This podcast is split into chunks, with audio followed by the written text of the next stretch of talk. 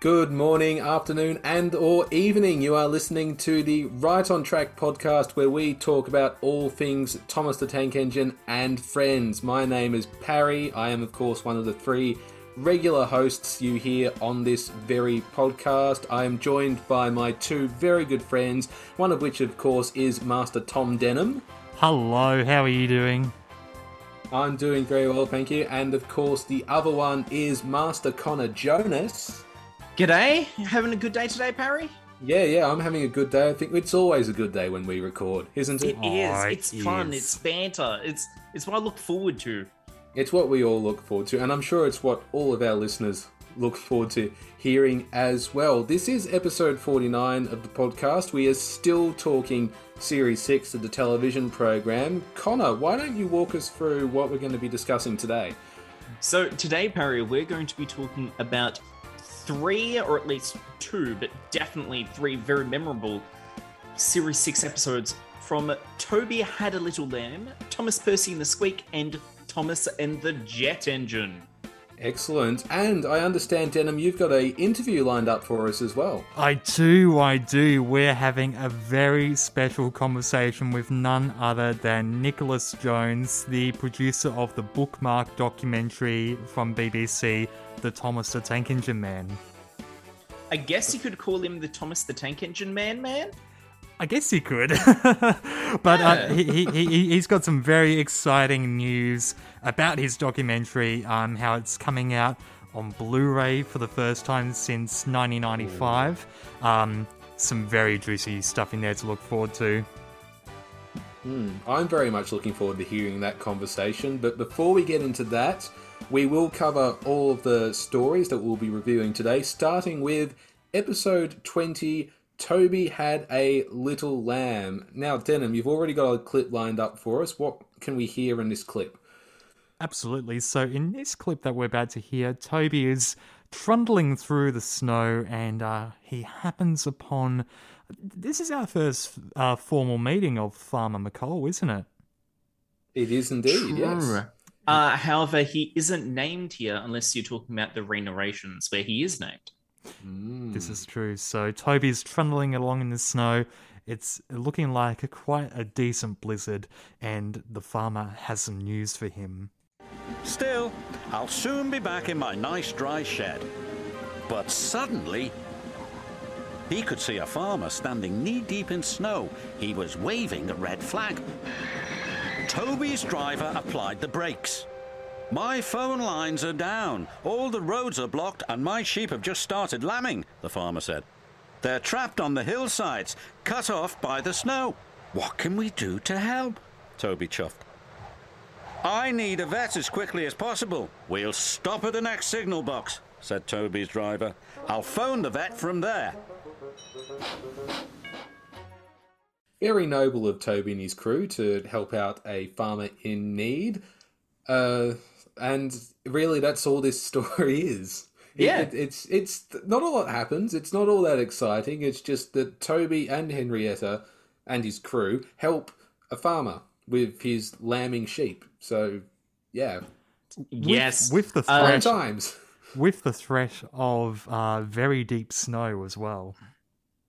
Ah, Yes. yes. Snow that we later do see uh, become a problem. So, Toby had a little lamb, uh, written by Jenny McDade, uh, and of course a uh, title based on the nursery rhyme "Mary Had a Little Lamb," the American poem by Sarah Josepha Hale, published 1830, most likely based on events when Sarah was a teacher, and it is also, and this is not only a, a sort of moment for the show, nothing changes, but it's a very special figure and also one for us. It is the 150th episode of the television series. Oh, there Da, you da, da, da, go. da, da. But we've technically reviewed 151 because we sort of spoke about the missing coach. And So- we also reviewed Thomas and the Magic Railroad, which you could also argue is an episode. Yeah, but, but we sort of broke that against like two things, but then it's about the length of about eight different episodes. So, regardless, Mm. 150th episode of the show, and it, it doesn't feature Thomas in it. It doesn't feature really any uh, character that uh, is certainly seen around, at least at this point uh, in the show, very often. Because Toby's got a main role, his first main role since well last series, and uh, Duck has also got a main role as well. However, it's he's only got one line, but he's still in the episode. Hmm. Yeah, it's an interesting pairing as well. I mean, we don't often see Duck and Toby together, do we? We we rarely see seven and eight pair up. Hmm. It, it's quite nice, and I think visually quite aesthetically pleasing to see them together. Like, I don't think, like, obviously they've been in close proximity to each other in episodes like Thomas and the Missing Christmas Tree, but that's really about it. Mm. Mm, They they haven't had much one-on-one interaction. Hmm. Uh, and I would say they look absolutely stunning in this episode with the stark contrast against the snow. Mm. I feel that this pairing wouldn't have worked in any other setting because with the vivid light green and the nice rich brown against the white landscape, it works so well. However, I feel if you're working it in the brown and green landscape, they'll sort of blend in too much to it. Mm, You're quite right, Connor. I mean, the visuals are beautiful, as they always are in a snow covered episode. Yes, and they even seem to have some kind of mist or fog effect in this episode as well. Mm, That they do. As the engines sort of appear and disappear out of the blizzard of the snow. Hmm. Very true. So, Denham, why don't you walk us through what happens in this episode? So basically, in the story, uh, as we heard in the clip before, uh, Toby is going along through the snow and he uh, finds Farmer McColl after waving him down with a red flag. And he says, My sheep are trapped. And that he needs a vet to get him uh, back to where the sheep are. But uh, through trial and error, it takes them a few attempts to get there. They try taking Duck there, but he can't get through. And then it's down to taking Toby's old branch line to get them to where the sheep Yes. are, which which is really interesting, I guess, um, from a, a a sense of continuity and a sense of geography on the island of Sodor. Because up until I guess nowish, like we kind of assumed that Toby's branch line was pulled up completely. Hmm. Yeah, or at least in the railway series, his old line wasn't even on the island. Mm. And this is the first confirmation of that fact, apart from B roll footage, that the- it is on the island. Although Yes. it does say on the stations in Series 1 that it is in Arlesdale. Yes, but th- there are many places that share names. Like, I mean, there are s- how many different places in America called London and Paris? I think there's a yeah, I think there's a Melbourne in Florida. There is indeed. There's a lot of Springfields as well. Yeah, so so like I mean, place names they're really not too much to go off of. Like I mean, for example, in England, there are so many rivers called the River Avon, and the reason why is because when people asked what's that river called to the native people in the area, they just said Avon. The reason why is because Avon was the word for river. River, river. Ah. Exactly. Uh, yeah, so, makes so sense. It being called Arlesdale End doesn't really disturb me too much because the, the names and geography could just be a wonderful coincidence. He's worked in Arlesdale, he's working in another Arlesdale. It happens. Although, Mm, I- as, I- a- a- as, Mm. as we did tap into this, I think when we spoke about Toby and the Stout Gentleman many, many seasons ago now, um, my personal headcanon theory is that Toby did in fact work on the tramways on the mainland, but it was then he was then deported to um, Sodor, where he worked on his own branch line there. Hmm. But yes. Uh, so they take Toby on his old line where he needs to cross an old rickety bridge, which Mm. we've never seen before. It's never been mentioned before, but it's a rickety bridge and it's memorable. It's something of a motif for Toby, isn't it? Because we have Toby's tightrope, where of course he crossed the Yeah. Quarry Bridge, which got swept away by water. He in Toby and the Flood, he crossed another bridge, which saw him being swept away on the bridge with the water. And now Yeah. we've got this rickety old bridge here, which threatens to give way, which- but doesn't actually. Now, the the logic behind this, I think, is re- really strange, and I mean this as the story in terms of the story as a whole, because we've got Duck who's unable to clear a snowdrift, and then uh, Toby suggests he could run on his old branch line, and the, Fat Control says, No, Duck's too heavy for your branch line. And Toby says, Well, I could do it then. And somehow he doesn't have a problem. I mean, the, the other thing that confuses me is if there's Toby's old branch line meets up eventually with the branch line that Farmer McColl's on, like, how does that work? Is it like a loop line? Is it. No, so Yeah, I- confusing. I, I'd yeah, say it's a I- I loop. I would assume it. Yeah, I would say it act as a loop line, most likely starting from somewhere off a main line or other uh, branch line, and then they'll probably both meet at a shared mine, some kind of Mm. industry that would often have rails being relayed to it. But yes, eventually Toby and Henrietta and the vet reach Farmer McColl, and then all the lambs are all healthily born. And then Toby uh, goes, Oh, Henrietta can keep the lambs warm. And then Toby stays there for the next several days hmm to, to, to, to look after the lambs, which I understand, but and, and this is like my one gripe with the episode. Sure, um, Mavis can do my work.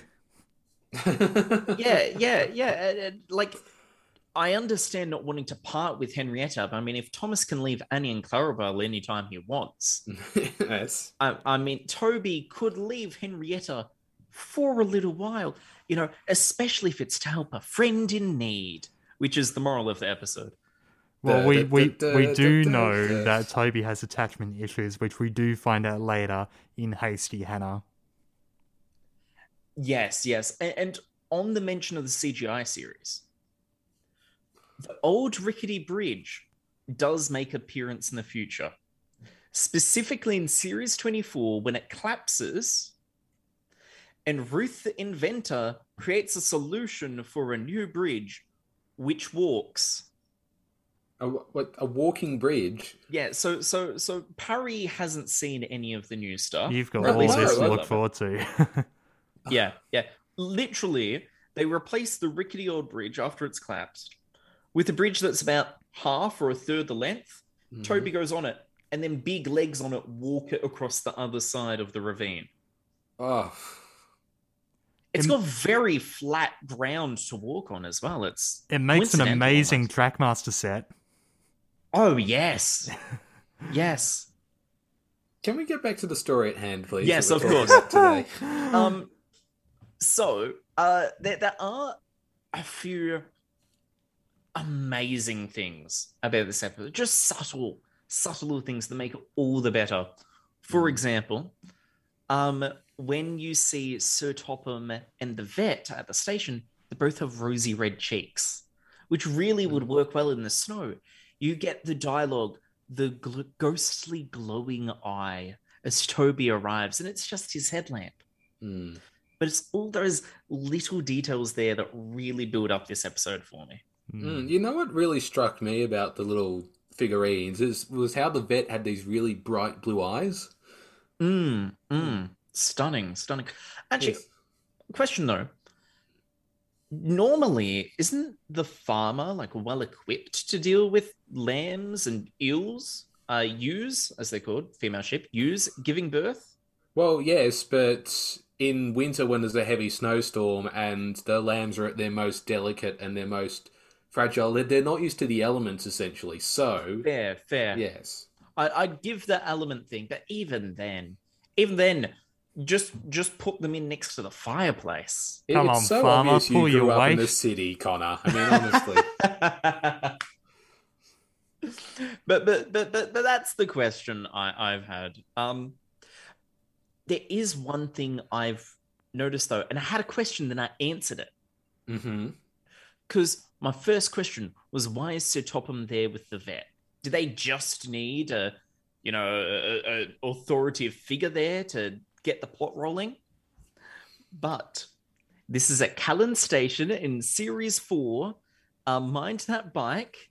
Tom Tipper is asked to go into Fat Controller's office to sign some papers, which is when he leaves his bike. And that's also at Callan Station. Ah. So, considering this double amount of continuity, I'm saying that on this part of the line, Sir Topham has got like a secondary or tertiary office. Yeah, that makes sense. Okay. Hmm. And of course, in the Railway series, his uh, his home is at uh, Edward Station, is it not? Wellsworth. Yeah. Hmm. He's all yeah, over the I had place. nothing to add to that. I just thought I'd throw that fact out there. Well, it's, it's, it's a nice fun fact.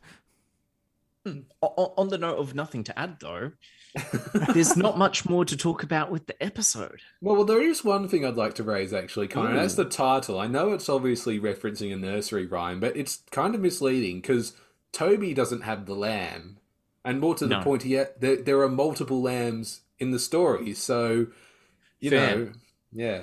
I I- reckon a better title would have been something like Toby the Shepherd. Ah, that would have Maybe, been good. maybe. Well, from what I, it- from what I was expecting when I was first watching uh, the episode, way back younger, and even just then, because I've forgotten most of it. Um, I was expecting that it would be like Skarloey the Brave. I believe that's the episode with the storm. Yeah. Mhm. Yeah, where the lambs are stuck high in the hills due to the snow, and Toby needs to plow through to go rescue them and bring them down to the farmer. Like the paddocks have been cut off by the snowstorm. And there Hmm. you could have a specific thing where, you know, one of my uh, a, a, a ewe has gotten stuck and it's about to give birth to a baby lamb. Baby lamb, need help, please you know, and then Toby goes into the paddock and gets the sheep. That would work so much better with the title. I feel make a much more interesting episode because you can keep all the same details, just a slightly different ending. Hmm. Now, I, I actually do want to add something here because um, uh, Denham mentioned that the, the story could be called Toby the Shepherd. Now, uh, Denham, you're much better versed on your, you know, uh, religious education than I am. I understand that Jacob was a shepherd, correct? That's right, yeah.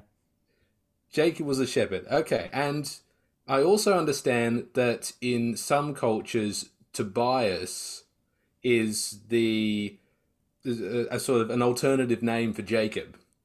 So, in that sense, Toby the shepherd, because Toby is an Oh, abbreviation wow. for Tobias, would have been a much more fitting title.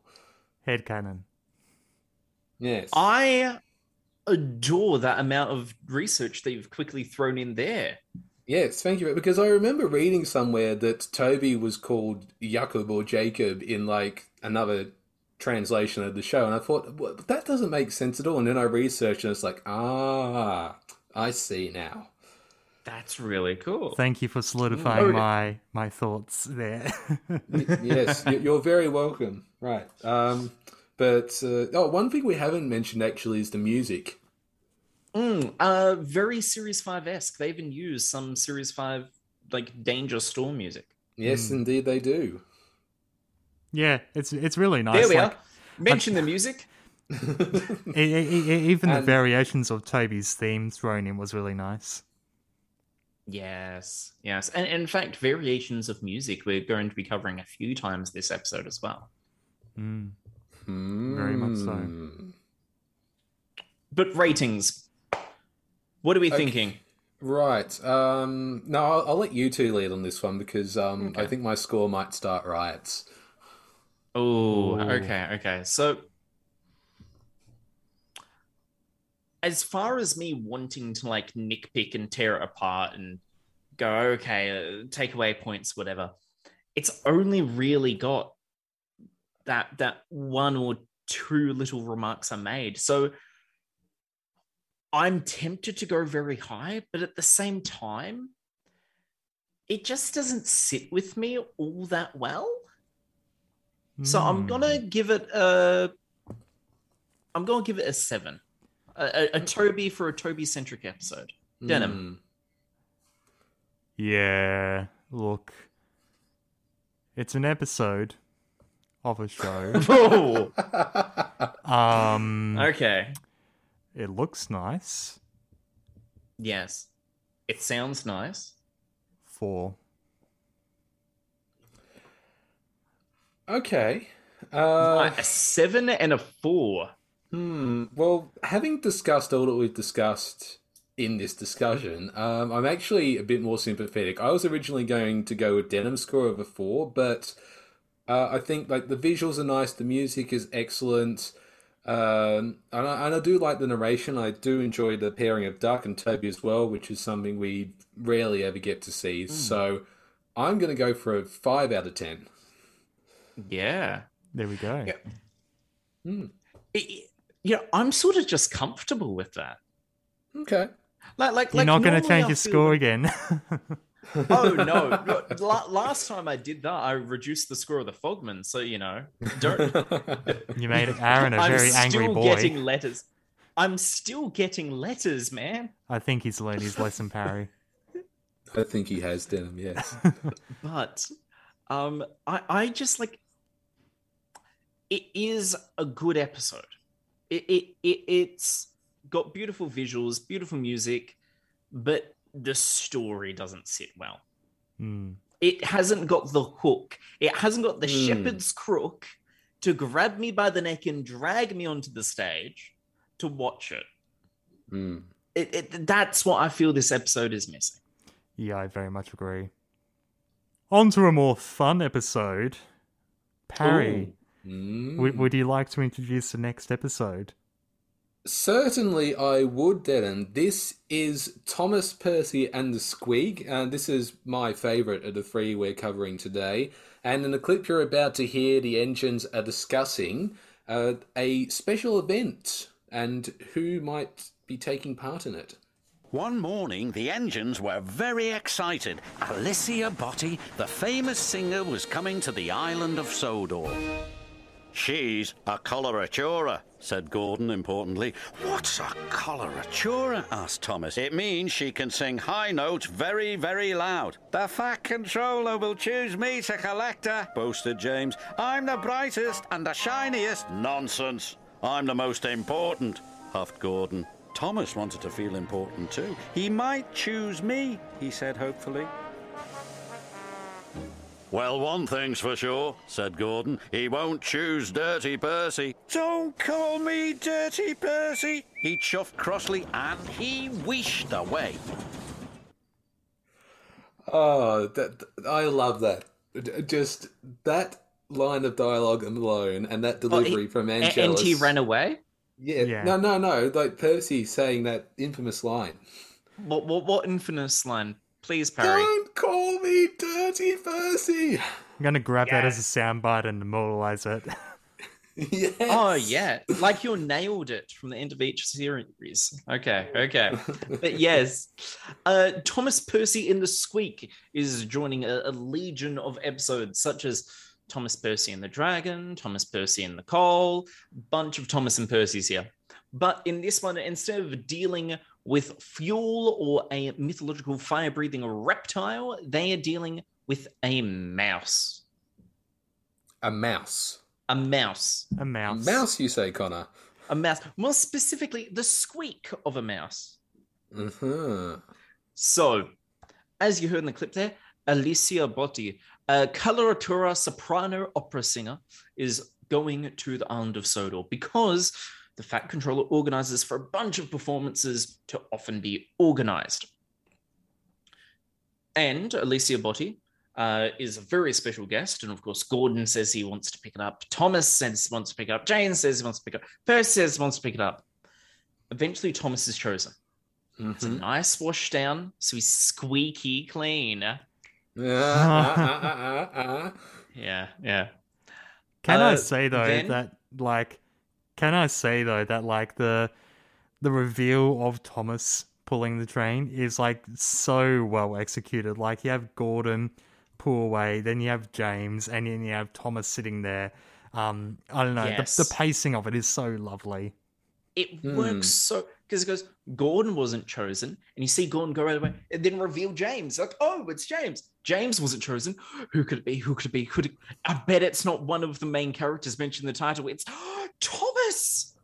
Of course. It's it, it is a wonderful bit of visual storytelling. Even without the dialogue there or the narration, you would be able to tell that Thomas was chosen and the others weren't. Hmm It's brilliant.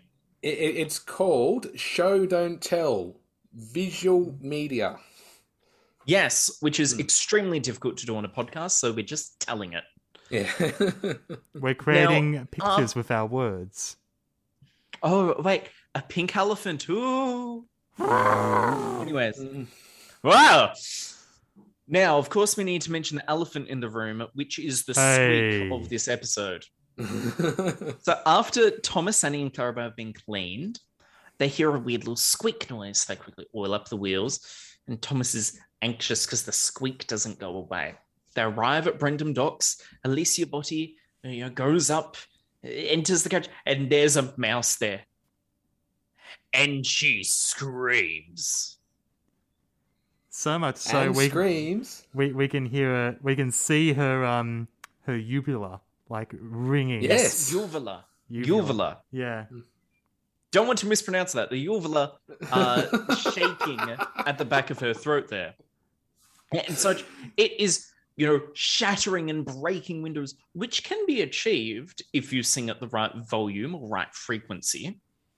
And then after the yelling has occurred, out of nowhere, there's a shot of Gordon looking at a poster of Alicia Botti, going, definitely a coloratura Mm. just sort of smug and proud of himself.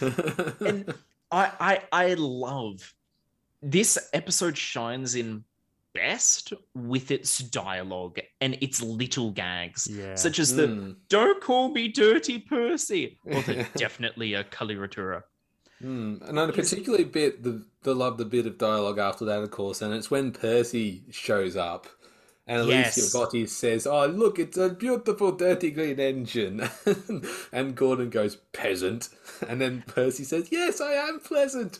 It's the best him. line of dialogue in the whole thing. It's the is. best line. And do you know what? Mm. The United States dub didn't get it. Oh No, that's sacrilege. in the UK dub, as soon as Percy arrives, as said Parry, um, there's just a single word from Gordon which fits in so well. Mm. Eh, Favorite line, as said, peasant. Mm. And and then Percy happily going, Yes, I am pleasant. In the US, Gordon goes, But he's filthy. And Percy goes, But I clean up nice. Nah, that's not as good. Yeah. It's not as it's Doesn't forced. It doesn't well. work. Mm. And like, I mean, like typically peasants were around during the Middle Ages. A- Mhm. And America didn't have much of a medieval era. They didn't have the castles, they didn't have the peasants as they would be. Mm. Uh, so I don't understand why it was removed from the US dub. Maybe it's just difference in writing. Maybe it's something completely different. But I, urge you, all American listeners who've got no idea what you're on about, deal with Michael Angelis, listen to the UK dub of this episode, and laugh at the Mm. beautiful execution of the way he says things and especially the extra dialogue. Laugh It at the funny man. Well, magnifique. On the note of the magnifique, though, an accent. The voice for Alicia Botti. Yeah. Yeah. Especially when she argues with uh, the porters. Exactly.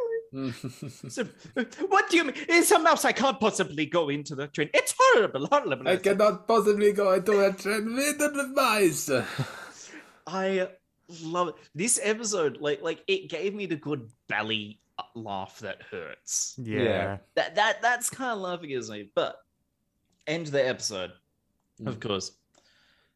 Alicia Botti is doing her performance at the castle. Everyone's like, "Oh, wonderful!"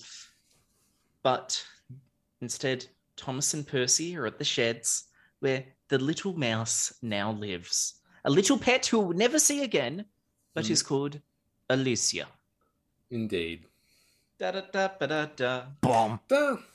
Hmm. Now there, there are there are a couple of notes I'd like to make about this story. Uh, first of all, it was particularly strange for me growing up because I've actually got I've talked about her on the podcast before, of course. I've got a younger sister, and her name is actually Alicia. So Ah. for once, we had a Thomas and Alicia in an episode of Thomas the Tank Engine and Friends, and that delighted me to no end.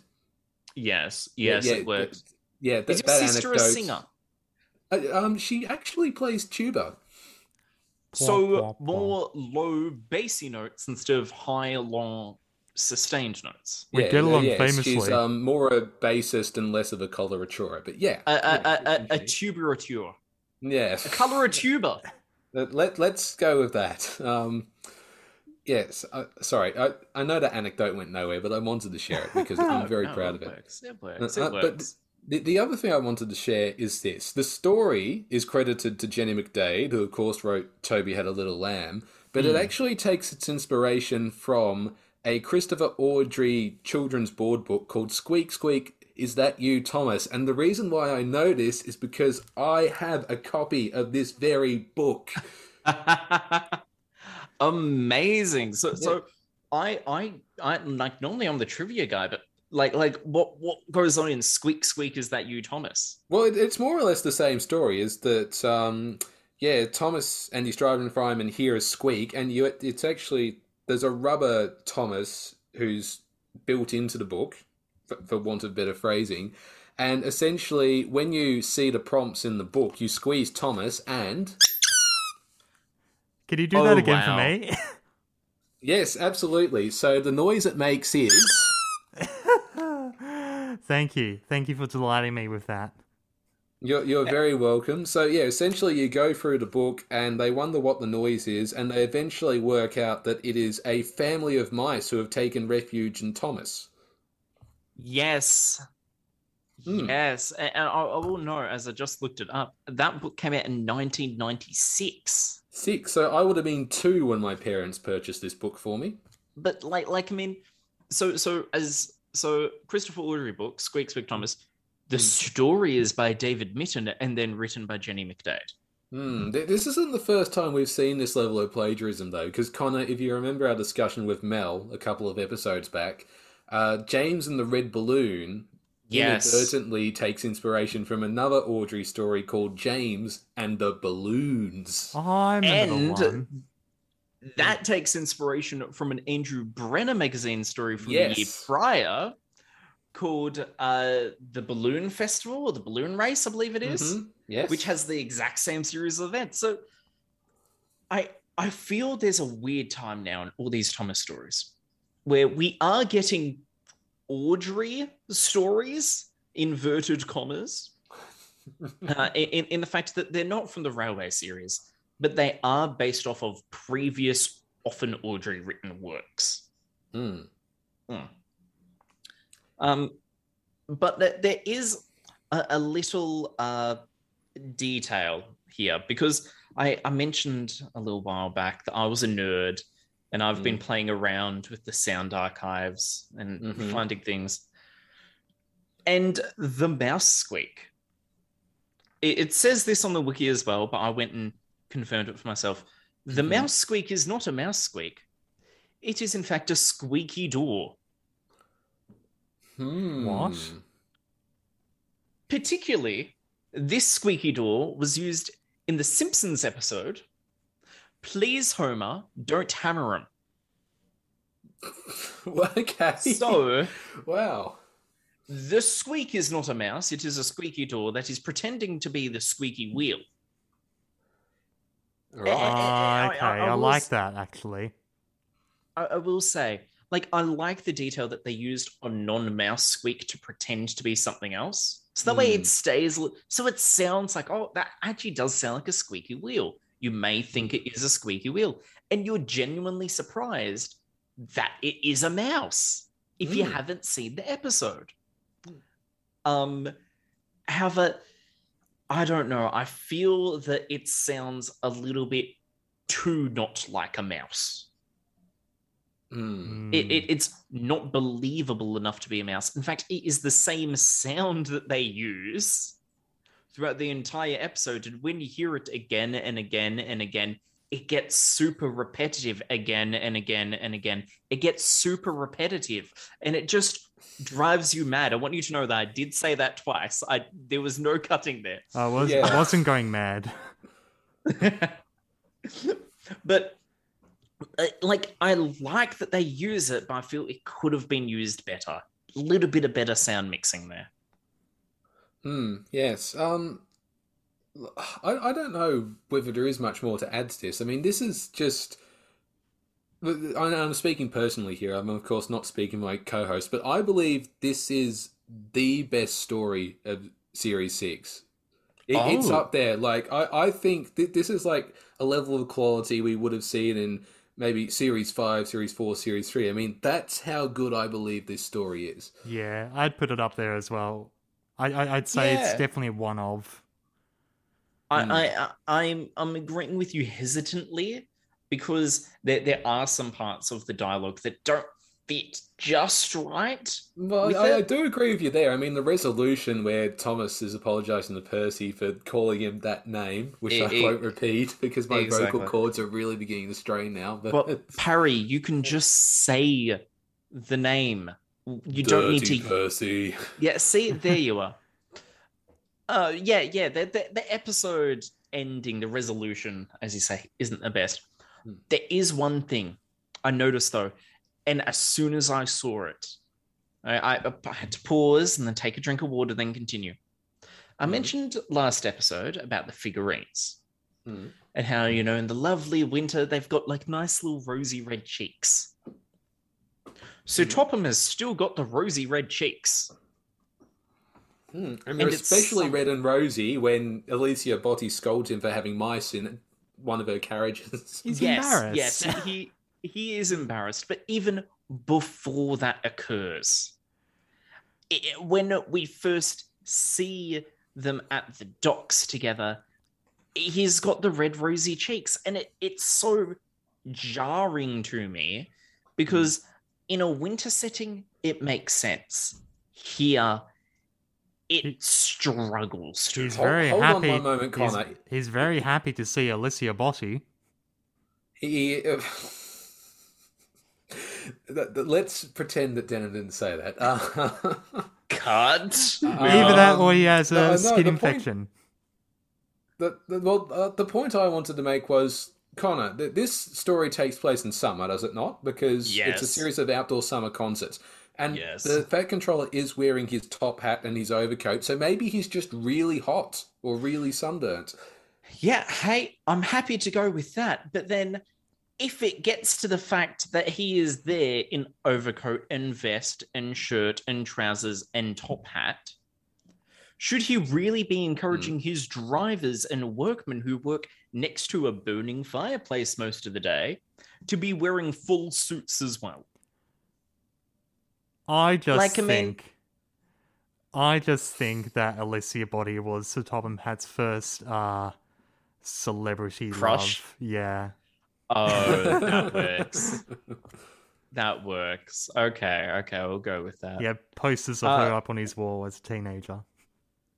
Yep. Uh, a little bit of a slightly a, a nice parallel, I would say. Uh, of course, when we see you know the shot of Alicia Botti singing at the castle, uh, it is taken from Scaredy Engines, uh, except all the fireworks have been edited out and Mhm. it's been slightly cropped and moved. And then Mhm. also in Scaredy Engines, it ends with both Thomas and Percy alone at the sheds talking to each other. That it does, but on this occasion they're facing the other way, inwards. Yes, and that is actually a very good thing because that, that that's one thing the realistic side of me dislikes on how every time you see the engines at the shed, they're always facing outwards. Mm. and seeing them face inwards just makes it all the sweeter for me because it really gets the idea of sort of two friends that are hushed there, you know, in the corner, just back away from it. everyone else, arms over each other's shoulders, pointing at the mouse, going, Look, we get to keep him. But Hmm. Parry, yes. you've said that you this is like the best series six, episode. hmm I would now like to know your ranking. Okay. Um, I, I'm going to temper myself slightly here. Um, I will give it a nine out of ten, and the reason why is because it is a great Series Six story, but in the overall lore of Thomas the Tank Engine and Friends, you know, we have seen better stories and better episodes, ones that I enjoy more, ones that I keep referring back to. But having said that, this has great narration, uh, great, great vocal work, of course, as always from Angelis. Uh, the story is brilliant. It's very well paced. So, yeah, I I think that had we seen this story in another season, I potentially would have given it a ten out of ten. But because it's in Series Six and it's got all those little Series Six niggles, like yeah, I'm instead. Could you possibly say that again? Because you were lagging and cutting out a Hmm. lot. I don't know whether it was just me Okay. or also for you, Denham. Yeah, it was. Right. So I'm, Yeah. It's telling me right now my internet connection is unstable. Well, like I mean, so am I, but I don't brag about it. Yeah. all right. Um. So so, D- Denham, did you pick it up on the audio at all, or Yeah, you would have to say it again. I'd have to say it again? Okay. So start from the beginning. I will temper my ex. I will temper myself here slightly, Connor, because I do love this story very much, but I do feel that had it been in another series of Thomas and Friends, like say three or four or five, it would have looked a lot nicer and I would have enjoyed it a much more. It wouldn't have had those little series six niggles. So, uh, yeah, I'll give it a nine out of ten. Uh, because you know it's got great dialogue, great narration. It's very funny, very well paced. But yes, I do feel that it could have been improved just slightly. But having said that, it's still the best Series 6 story. Okay. Okay. Denham. I'm surprised by that because I was going to give it a 10. Oh, were Oh. you now? Yeah, like I, I think there's so much to love about this episode, and when Thomas is written well, you can tell. You can tell that the energy in Angelis's voice is there, and I think you can hear it Yes. more than anything here. The sets look lovely. It's cool seeing the engines a little bit weathered and dirty down. Um, and may I say, the mouse prop looks very polite.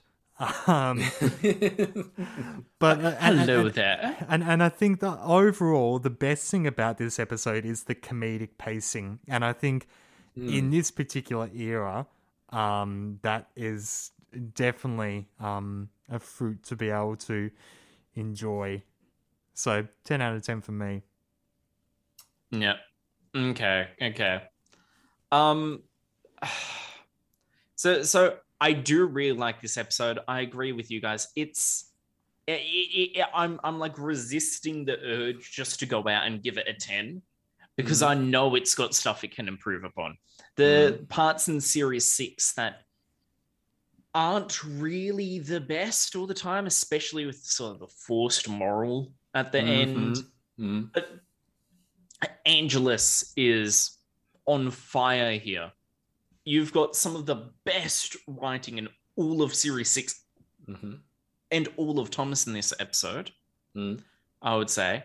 And then again, just the general prop and model work Mm. with everything from the, the little mouse, which looks like it would be in a beloved children's novel, you know, that goes Yes. off to see uh, Ms. Raccoon down the way. Hello the com exactly the comedic timing from just the gradual zoom in on Licia Botti just to see her uvula wobbling as she screams, the breaking glass, the definitely a coloratura. It is Mhm. So well done. So I'm going to agree with you, Parry. It's a nine. Okay. And yeah, I, I, sorry.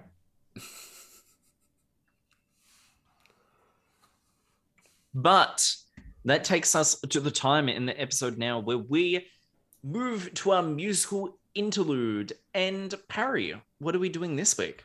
Well, this is something I've been wanting to play on the podcast for quite a while now. It is by Unhelpful Git, uh, that's his name on SoundCloud, and this is his Thomasified cover of Hip to Be Square by Huey Lewis and the News. I thought, given that we talked about a Toby story, I thought it was quite fitting to add this you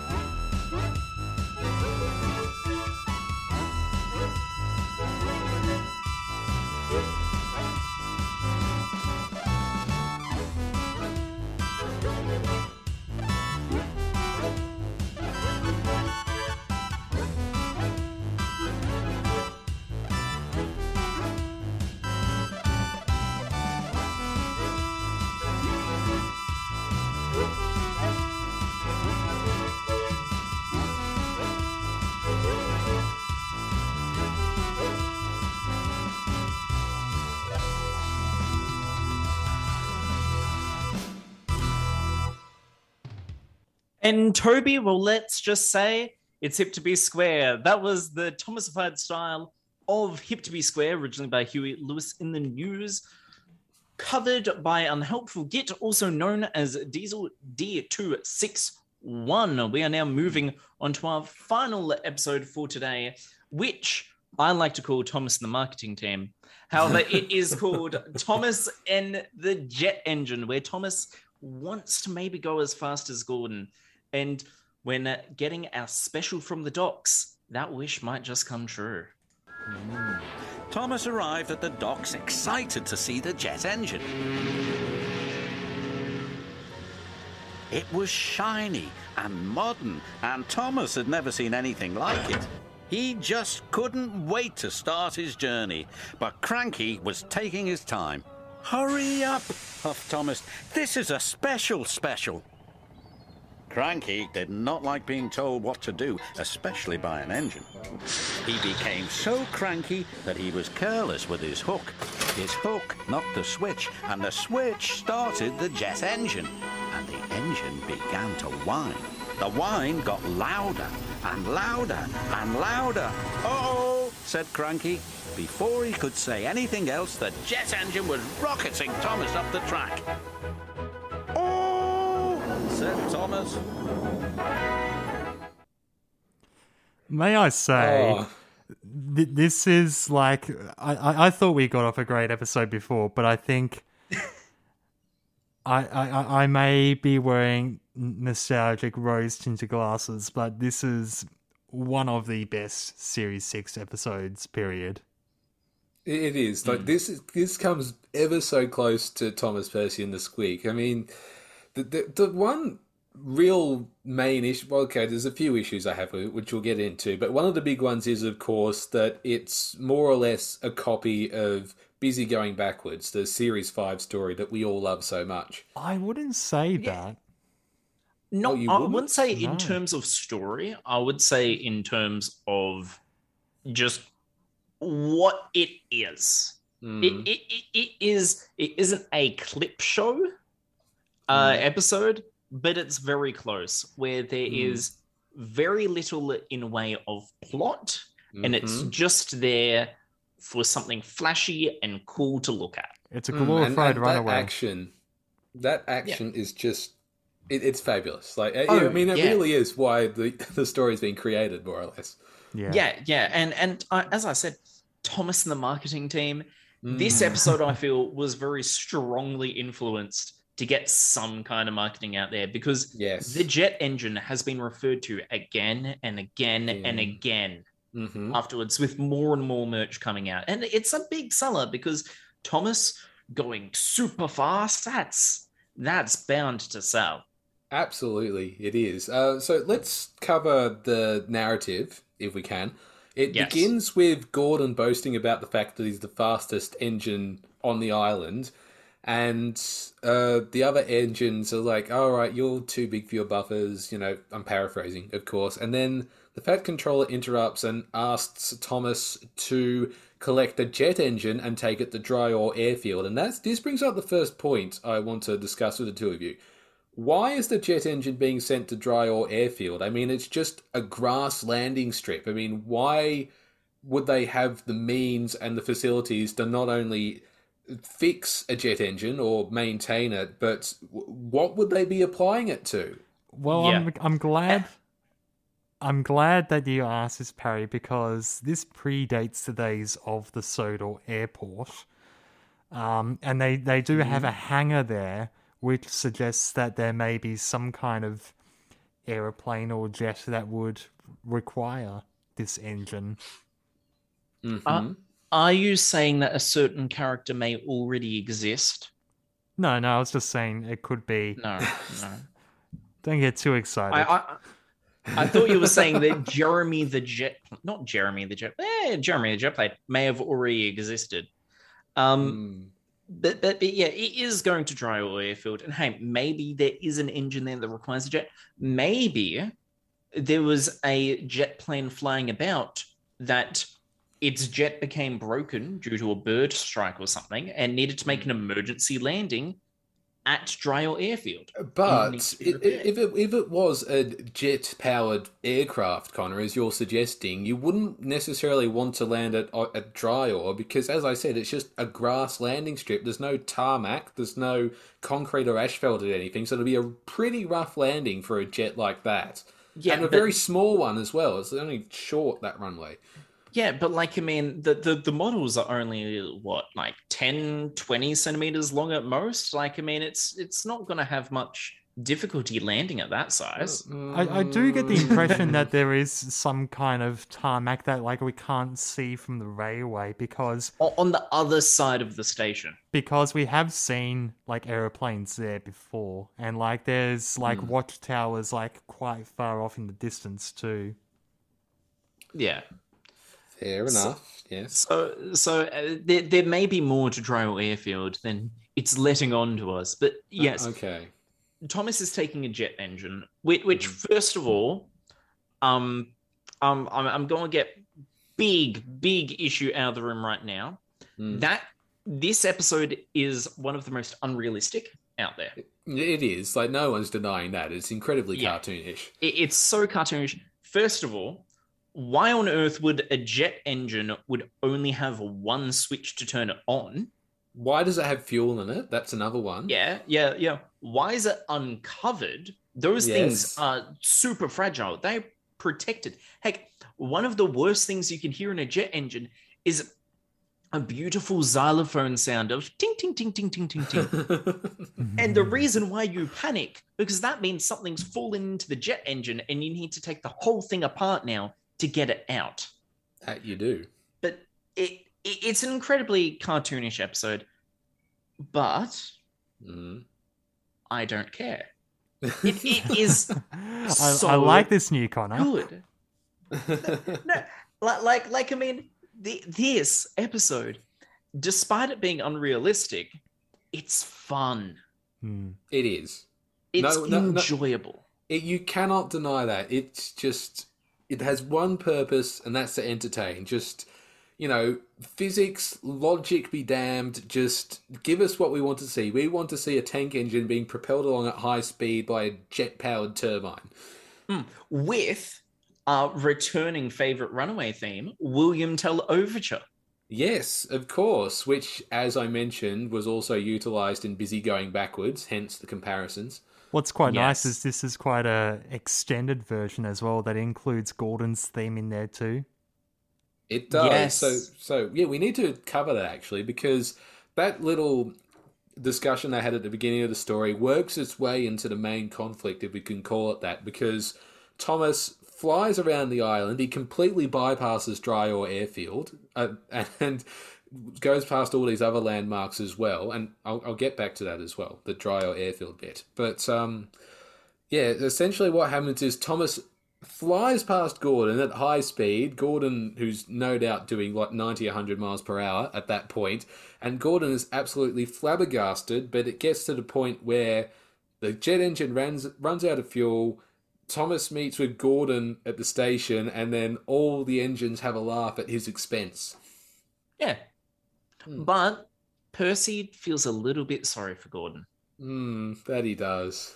wh- wh- wh- which is sweet considering all the terror that Gordon puts Percy through. Percy's still warm at heart. Yeah, he is. He's he's a he's very humble. He's very a wholesome character. we Yeah. shall say. Yes. Always was, always has been.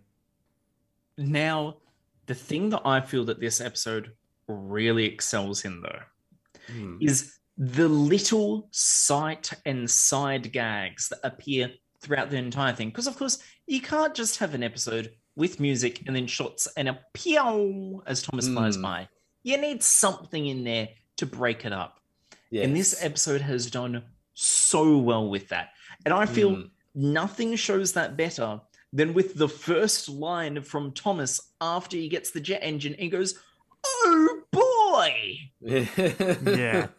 And it's stretched out as he flies by. It is. And you see the heads turn at the station platform as well. oh, the, his, Oh and yeah, then- that, Yeah, yeah. I, I, as he as he flies through the platform, you see all the the passengers' heads like swing past as Thomas flies by. And then when he passes James at Maron Station, you get James, shocked face, eyes going red, and gravel's just being thrown at him. Yes. You have Bertie the bus waiting at a level crossing, and he sees Thomas approaching and goes, What a race, Thomas! No. Never mind. It is amazing. This episode works so well with all these things. Um, it does. And yeah, we have uh, we and, and we have to mention the hi Gordon, bye Gordon. Yes, Yeah. of course. as he flies by Gordon. Uh, now, of, of, of course, as many things, uh, this may have its basis in reality, as strange as it may sound. Is that so? Do I'm tell. keen on hearing this one. So, uh, story by David Mitton, written by Ross Hastings. hmm Um, the United States Air Force, uh, during sort of the 1940s to the 1960s, Mm. uh, often when organizing G-force tests, when they were determining how fast could this thing travel before it just starts breaking apart, Mm. they would attach a jet engine to a sled and put it on rails. And, and, and this is where the first, and I, b- I believe the present land speed records were broken and made by these Hmm. rocket powered sled rails. It, it, it's amazing. It sounds But- terrifying. Oh, absolutely terrifying. And it gets better though, because in the 60s and 70s, a turbo dra- train was invented.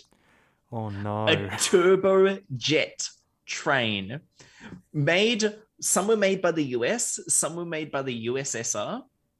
And they are literally engines with like a sort of sleek modern appearance with like two or three jet engines just strapped to their roof or to the side.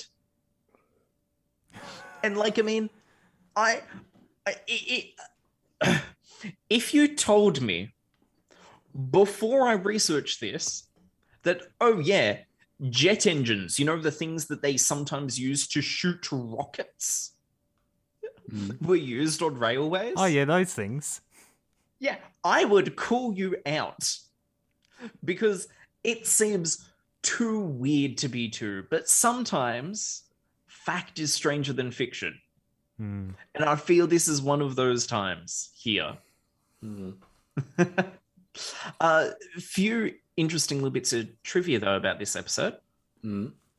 Uh, first episode to refer to Knapford Station by name.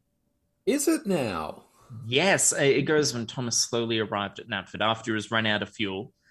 It's it's the first time. Every time it's just been the station, the big station, station The end station line. by the sea. Exactly. It's never been called Knapford. So we Oh. get that. And on the note of stations, especially Series 1 stations, Mm. it is also the last appearance of Lower Tidmouth. Aha. Oh. Which, although Lower Tidmouth isn't necessarily the biggest or best station, It's still a great station. it's a station that was, I believe, was there way back in the pilot episode for this, which was Mm. Thomas and uh, down the mine. Hmm. It, it, it's sad to see it go, but at the same time, it didn't have too much to contribute apart from being a set. Mm. But still, it's sad to see Lower Tidmouth go. You sound like a higher Tidmouth there.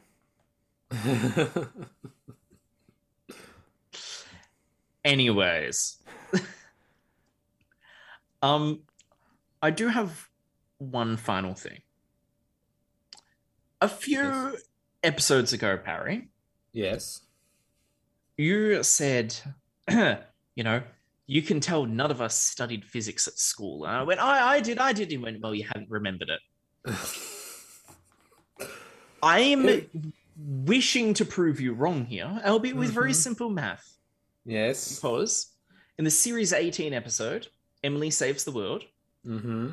uh, where Emily's sad that she hasn't carried a special before, Thomas mentions how he carried a jet engine once that took him at supersonic speeds around the island.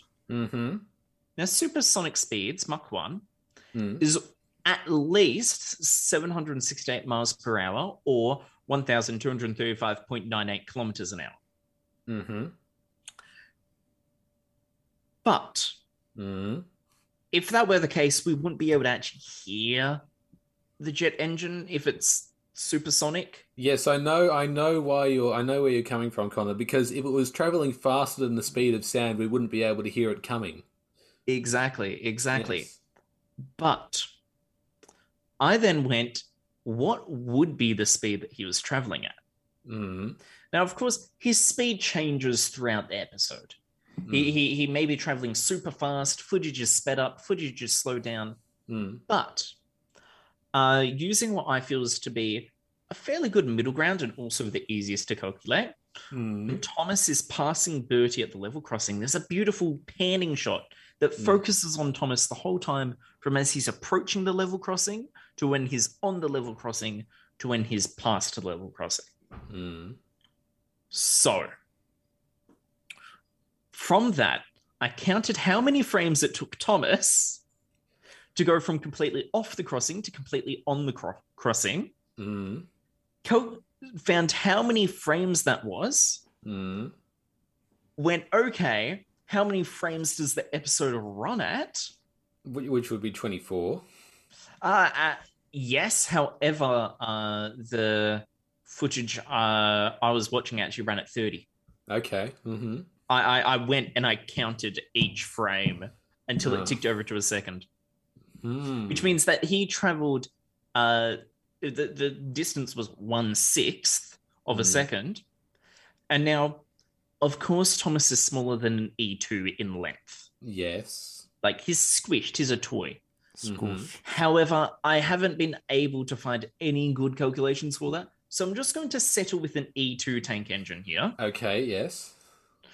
uh, which is 10.13 meters long from Mhm. buffer to buffer, meaning that if this was using real proportions, Thomas traveled 10.13 meters in one sixth of a second, or 60.78 meters per second, or 218.8 kilometers per hour, or 125.96 miles per hour, which I feel is a very suitable t- speed to be able to overtake Gordon at not a super fast speed, but at a fast enough speed.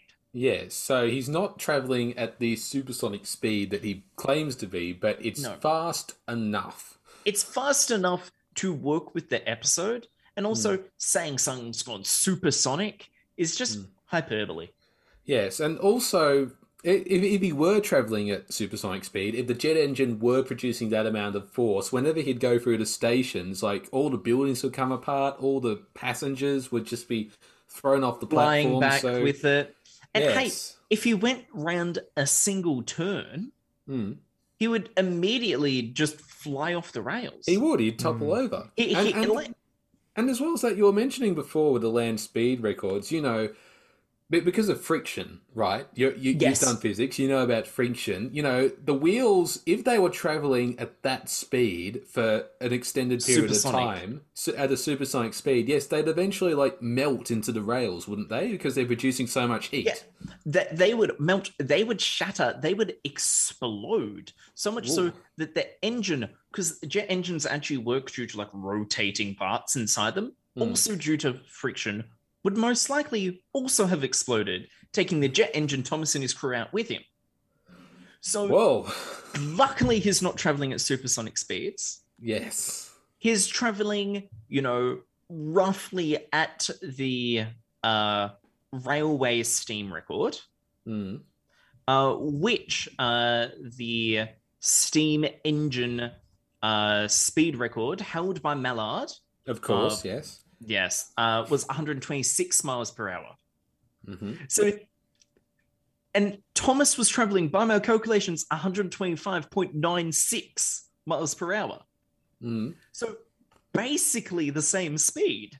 Yeah, whoa. Okay. which There you go. I love because it's pure coincidence unless I just happen to pick the one bit where they focused on it. Mm. Thomas was traveling at the fastest speed a steam engine has ever traveled. There we are. So well done, Thomas the Tank Engine. Um, Yes. Uh, one more thing I'd like to raise, and I said I would come back to this.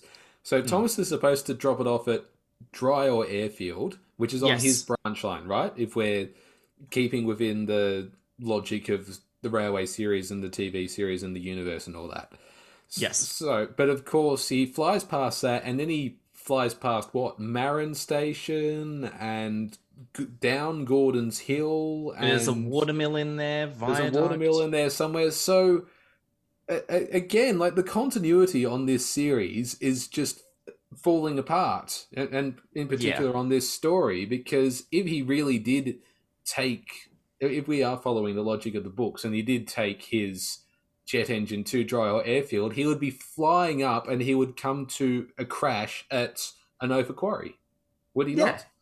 Yeah. Yeah, well, un- unless he went down, found a little like loop de loop, and he went back the other way, and then he went back towards the other station, then turned back around and so on.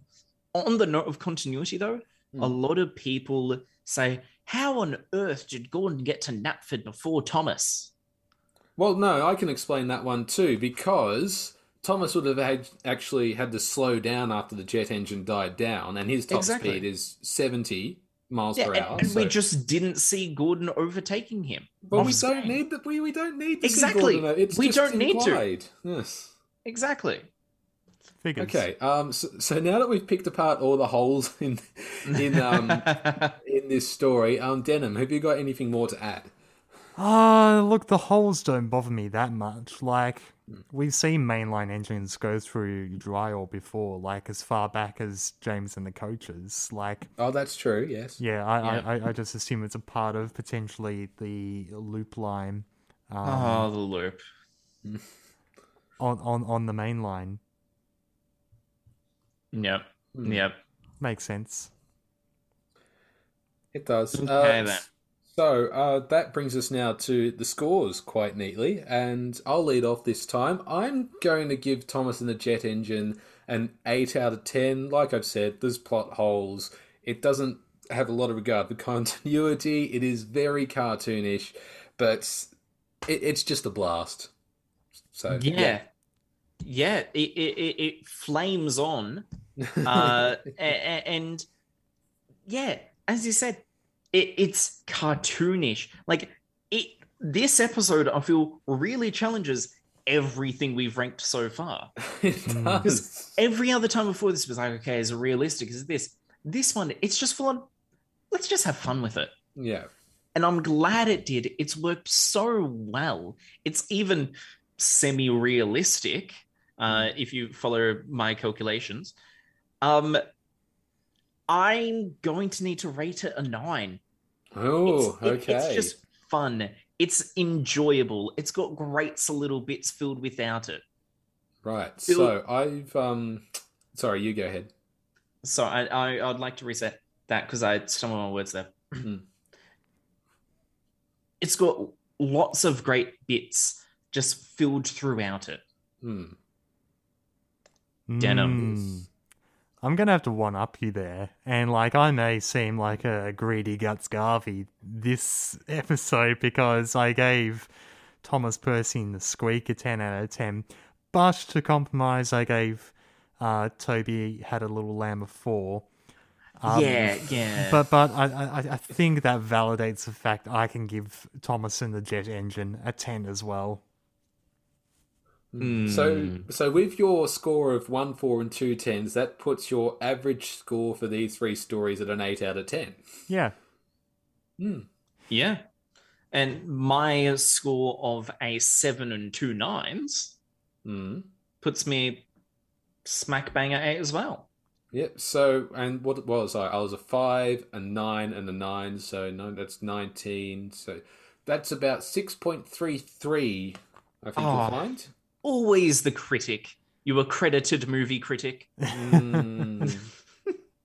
all right, so we've covered all the stories that we were going to review today, and now it's time for Denham and his interview with none other than Nick Jones. Yes, in this interview, I chatted to Nick about the creation of um, his documentary for the BBC series Bookmark back in 1995 and how he's bringing it back for Blu ray.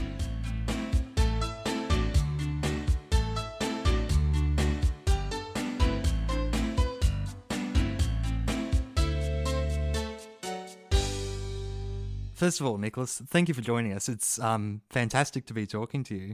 My pleasure.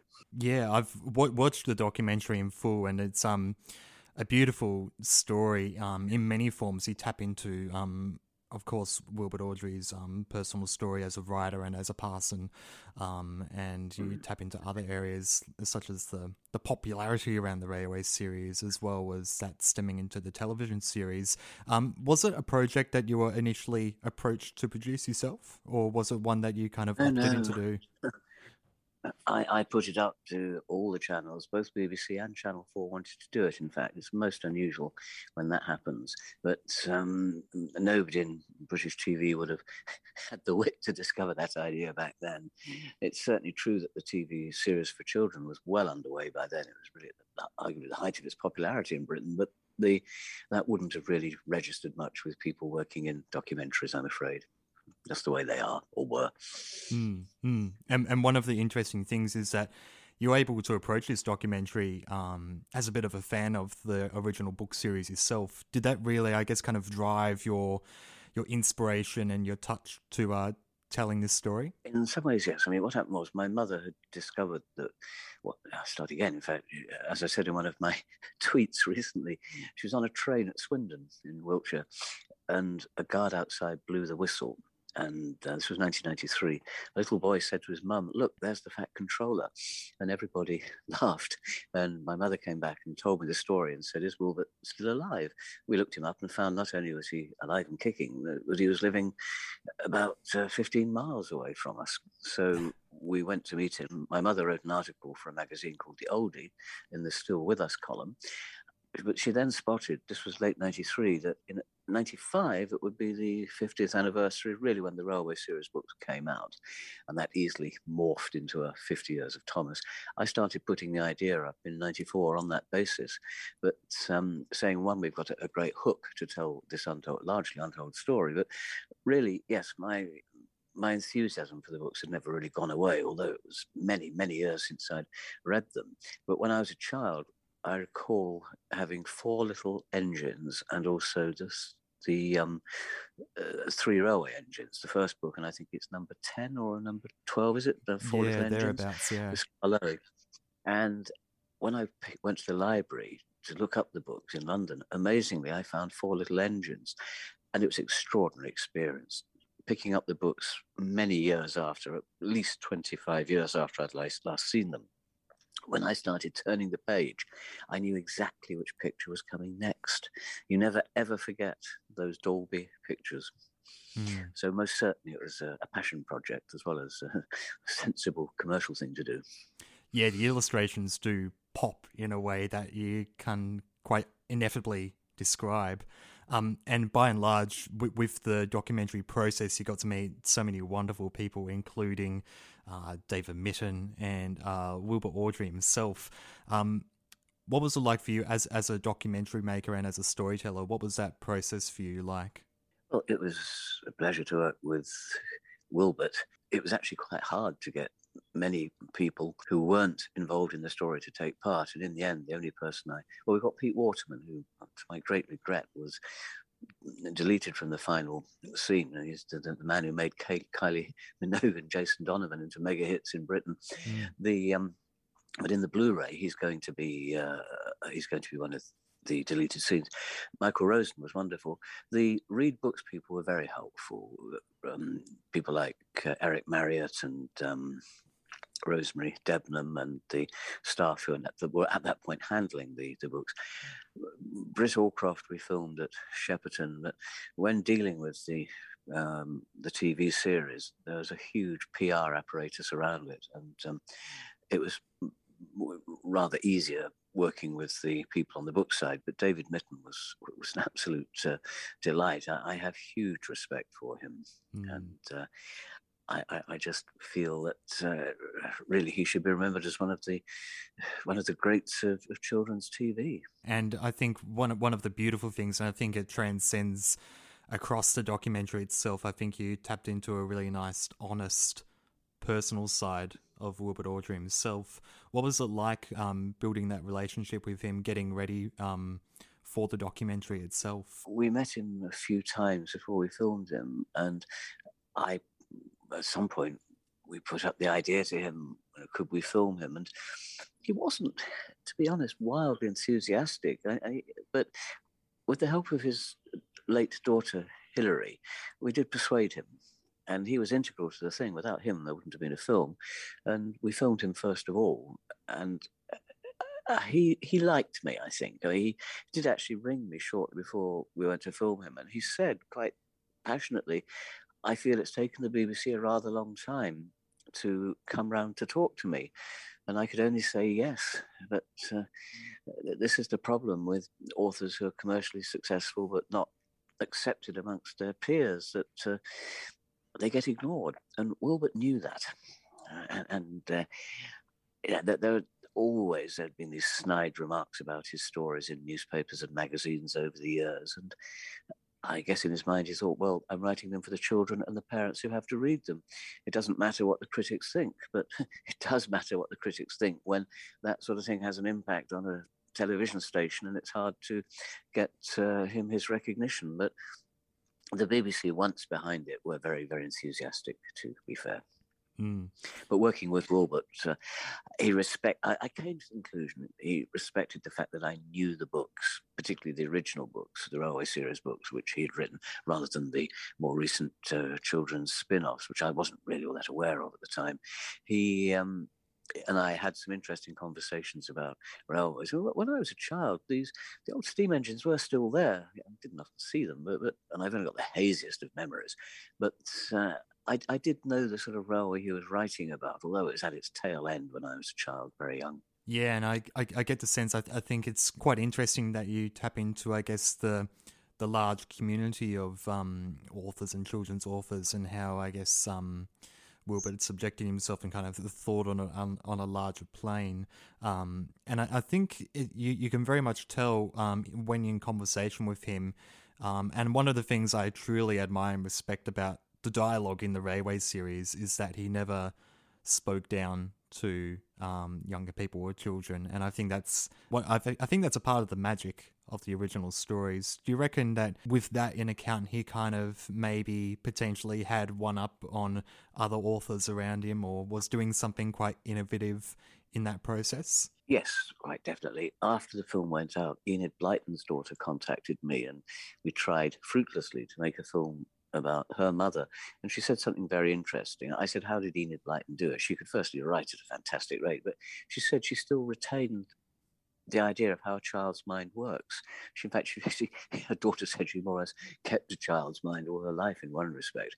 I think with Wilbert, he also understood, as he says at the end, how a child's mind work, and it's crucial to be a, a ch- ch- children's author. You've got to be able to um, think at their their level. The repetitive phrases that he knew children like and things like that, which is true. When my own daughter, I was trying to tell her stories. And I know that his childhood was very unhappy in one respect because his heroic older brother died in very, very early days of the Great War. And um, it had shattered his father. And uh, I, I, just have a feeling that uh, Wilbert was always keen to how shall I put it, retreat into the happiest early memories, which were walking with his father alongside the, the railway lines and talking to the railwaymen. I, I don't think it was really in Wilbert's nature to talk down to people. He, he you know, you've got to understand this strange system that existed in his childhood that, that gentlemen, so called, could go onto the railway if they had an interest in them and just talk to the workers. They'd never do that now. But there was a kind of deference then towards the uh, the upper classes into which Wilbert had been born, and yet in return that, that, that those men would treat the rail, railwaymen with great respect, and Wilbert always liked nothing more than to earn the respect of railwaymen, drivers, the men who worked on the track side, and I think with children he he understood pretty quickly how you have to write to them and for them. Uh, and uh, obviously, he realized you, you, you can't condescend. He does say in the documentary that when he was a child, there were these very moralistic stories that children were force fed. And he said he could never, he never much cared for them. He and his brother disliked them intensely at times. And um, he wanted to be different. He wanted to write something that children would appreciate and not feel that they were being lectured to in. Yeah, there's a very um, modest, I guess, kind of presence um, in the stories, I guess, collectively. And um, you can definitely tell that with um, Wilbert as an individual as well, and um, I can definitely understand that.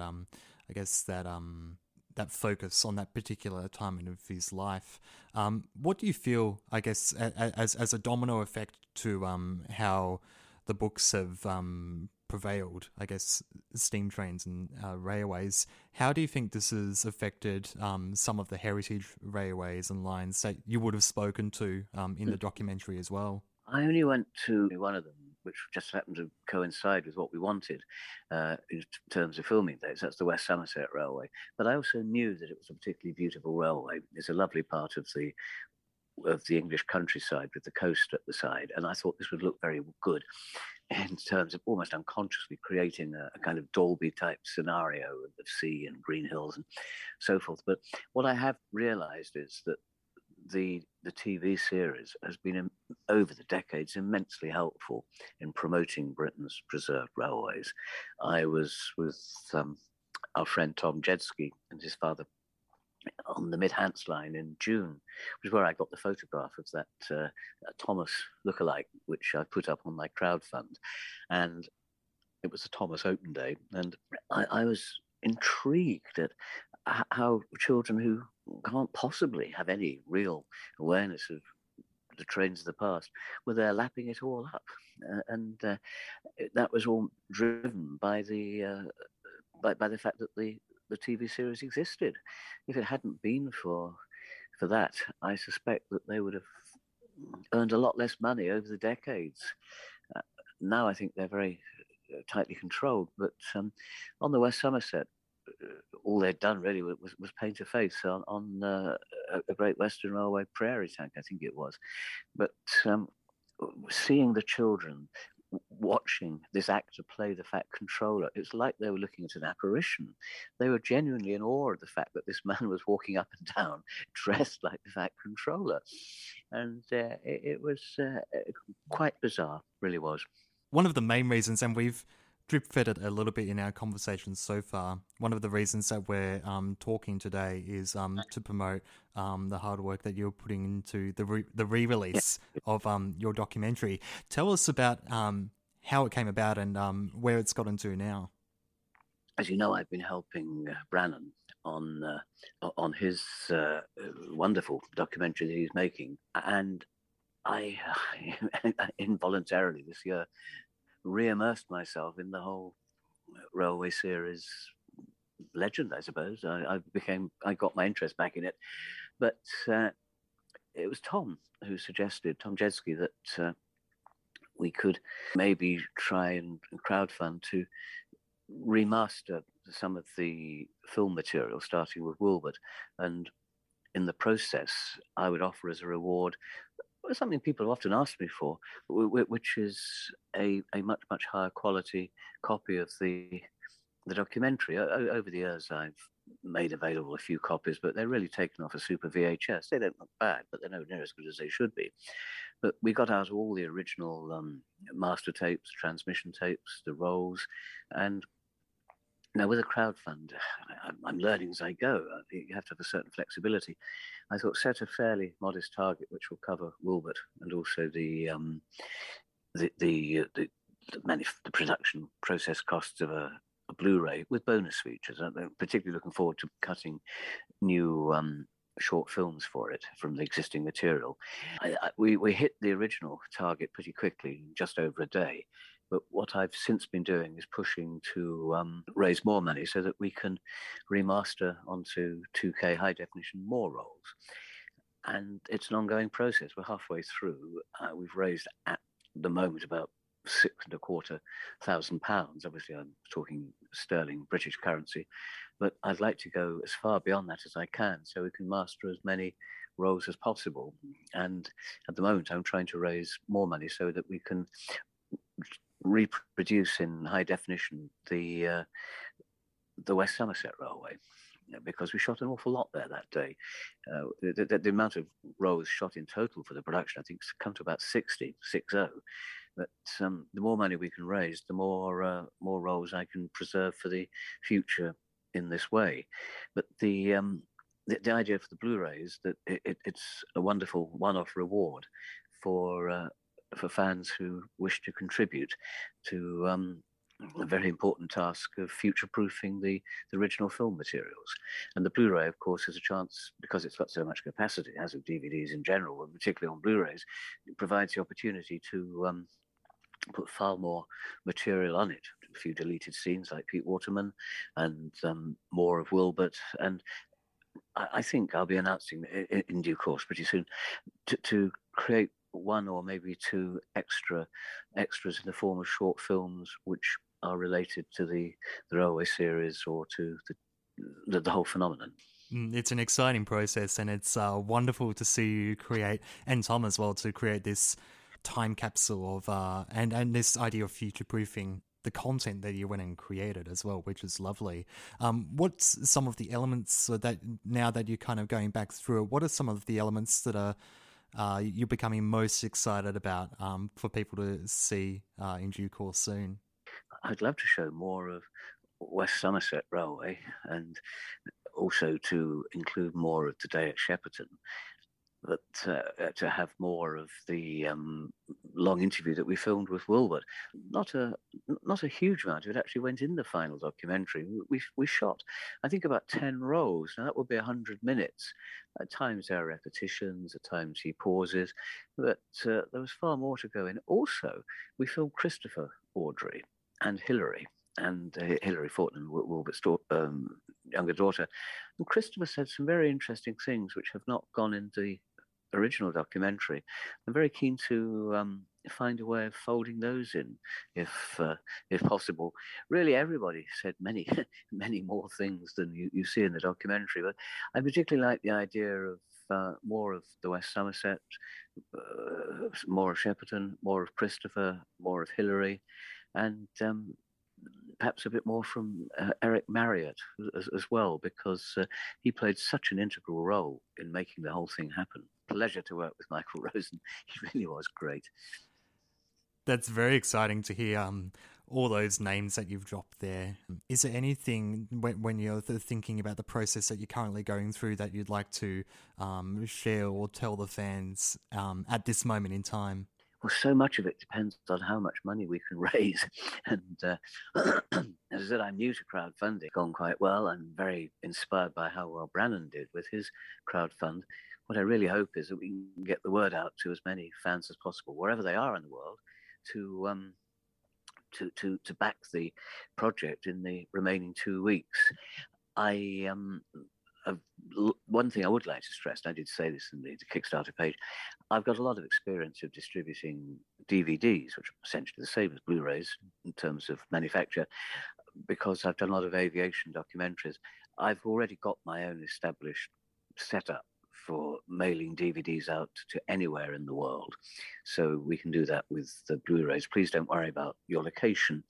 But the, the, the real goal is just to make the most of the last two weeks getting the message out there and then uh, working with tom we can really crack on and um, start cutting these bonus features while uh, also getting negatives remastered that's very exciting. And for people who uh, would love to, I know I'm silly am, but for people who would love to um, back your project, where can they um, locate that?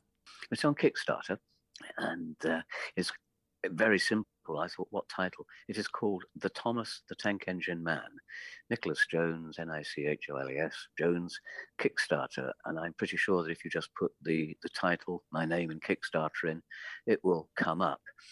My own website is Quanta Films. That's Q U A N T A F I L M S dot .com or dot co dot uk, and I can always be contacted that way. I, have made it quite clear to people who can't, in fact, use debit cards on Kickstarter that they can actually send me funds by PayPal and join the list of people who will get the Blu-ray. I'm fully open to all approaches. I'm always contactable via my website or via Kickstarter. But um, Kickstarter is the one we're using as opposed to some of the others. And uh, it is called the Thomas the Tank Engine Man. And put that into the Kickstarter search, you will get to the project straight away. You'll see this lovely photograph of uh, Thomas, which I took on the mid Hants while Tom was filming it. And uh, that point, you can play the trailer, which is one minute, 50 seconds of rather nice clips out of the original documentary. Most definitely, and I've seen the trailer, and it's definitely um, tantalizing. Uh, some of those memories that I saw of the um, original documentary as well. It's very exciting to see it um, all come together. But Nicholas, all the best with the process, um, and um, we look forward to seeing how it goes as well. My pleasure. That was a fabulous interview, Denham. Well done. Hmm, bravo, bravo. Thank you very much, uh, and thank you to Nick for taking the time to uh, talk with me. Um, it was really great hearing about um, the creation of this doco, um, the work that he did with Awdry, and um, especially being on the set of the show as well. Um, but please do back this documentary. Um, I can't fathom it enough. Um, I've seen it; it's fantastic, and uh, the more money that can go into this, uh, the more that can be restored as well. Um, I know it's going to look spectacular. We'll pop links to the Kickstarter in this episode, so do check it out if you get the opportunity and support it too. Mm, yes. yes, and we'll also upload it to our socials as well. So if at all you can't access our little uh, episode description, then yes, there are avenues available to you. And while we're on the subject of socials, actually, let's run through them. We are, of course, on Facebook. That is facebook.com forward slash right on track Thomas podcast.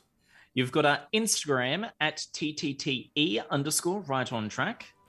And you also have our Twitter at on track Thomas. You love the whistling. I do.